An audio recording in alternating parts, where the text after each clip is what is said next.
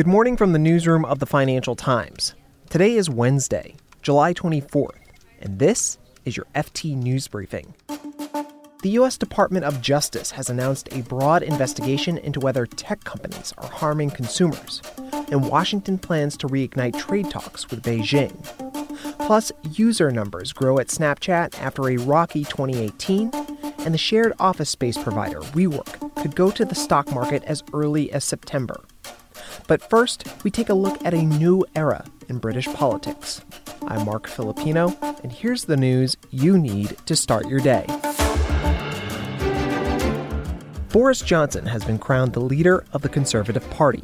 He's set to become the UK's next Prime Minister, replacing Theresa May.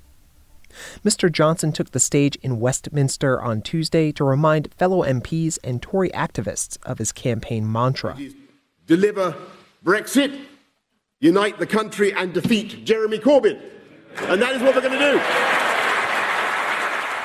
Mr. Johnson beat Foreign Secretary Jeremy Hunt by an almost 2 to 1 margin. His roughly 92,000 votes well outpaced Mr. Hunt's 46,500. Theresa May will make a farewell speech at 10 Downing Street today before tendering her resignation to the Queen. The next Prime Minister is expected to start forming the new government immediately thereafter. The U.S. Department of Justice has said it will look into the market power of big tech. On Tuesday, the DOJ announced a broad investigation into leading online platforms.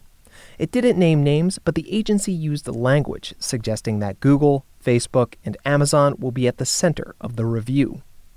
The department says it will look into whether platforms were 1. engaging in practices that have reduced competition, 2. stifling innovation, and 3. harming customers. In June, U.S. antitrust enforcers carved up jurisdiction for investigating technology companies. Under that agreement, the DOJ would look at Google and Apple, while the Federal Trade Commission would examine Facebook and Amazon. This means that some of the biggest tech companies could be investigated by both agencies at the same time. Shares in some of the tech companies were down in after hours trading. Amazon stock slipped 1.1%, and Facebook shares fell 1.8%. The U.S. is trying to pick up trade talks with China through a face to face meeting. It looks like there will be a trip to China. That's National Economic Council Director Larry Kudlow speaking to reporters in the White House driveway on a rainy Tuesday. The American delegation to China is expected to be led by U.S. Trade Representative Robert Lighthizer and Treasury Secretary Steven Mnuchin. The officials will look to resolve the trade dispute between the two countries that started last summer. Uh, going over there is a very good sign. Uh, but I will say what Ambassador Lighthizer has emphasized, and uh, that is we want to go back to where we were in uh, early May when we had been moving very nicely, whatever, perhaps only 10% left to be negotiated, that sort of thing. But that 10% turned out to make all the difference. Talks collapsed in May, which led U.S. President Donald Trump to raise tariffs on $200 billion worth of Chinese imports. Things got worse when the president threatened to slap 25% levies on an additional $300 billion worth of products. That would have put tariffs on all Chinese imports. Plus, Washington moved to place Chinese telecoms equipment company Huawei on an export blacklist. But Mr. Trump and China's President Xi Jinping struck a truce at the G20 summit last month. They refrained from putting further tariffs on each other's exports, setting the stage for more talks. And the White House has indicated that it's willing to ease the Huawei ban in certain circumstances. Reaching a final trade agreement could still take a long time.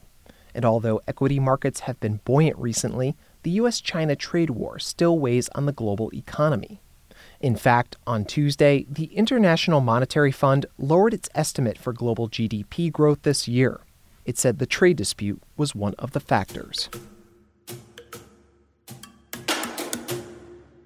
The parent company of the messaging app Snapchat is on its way to rebounding from an ugly 2018.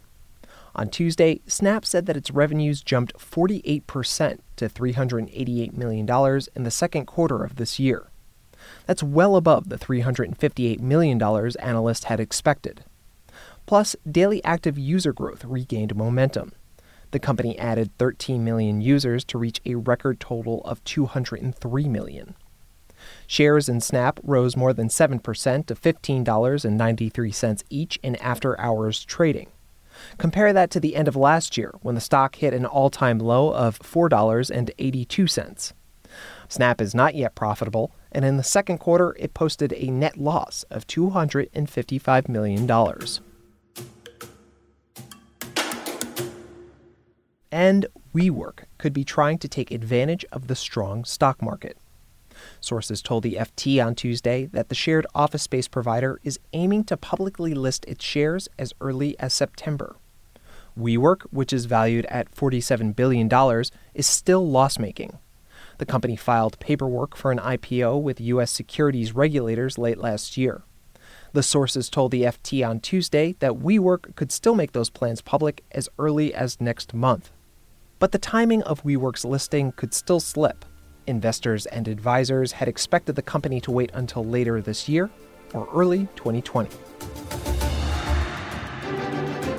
You can read more on all of these stories at FT.com. Today, we'll be following events in Washington. Robert Mueller is due to testify about his near two year investigation into Russian interference in the 2016 U.S. presidential election. And it will be a big day for earnings. Deutsche Bank, Boeing, Facebook, and Tesla are all set to report.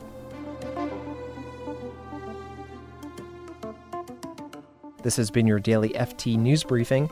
Make sure you check back tomorrow for the latest business news.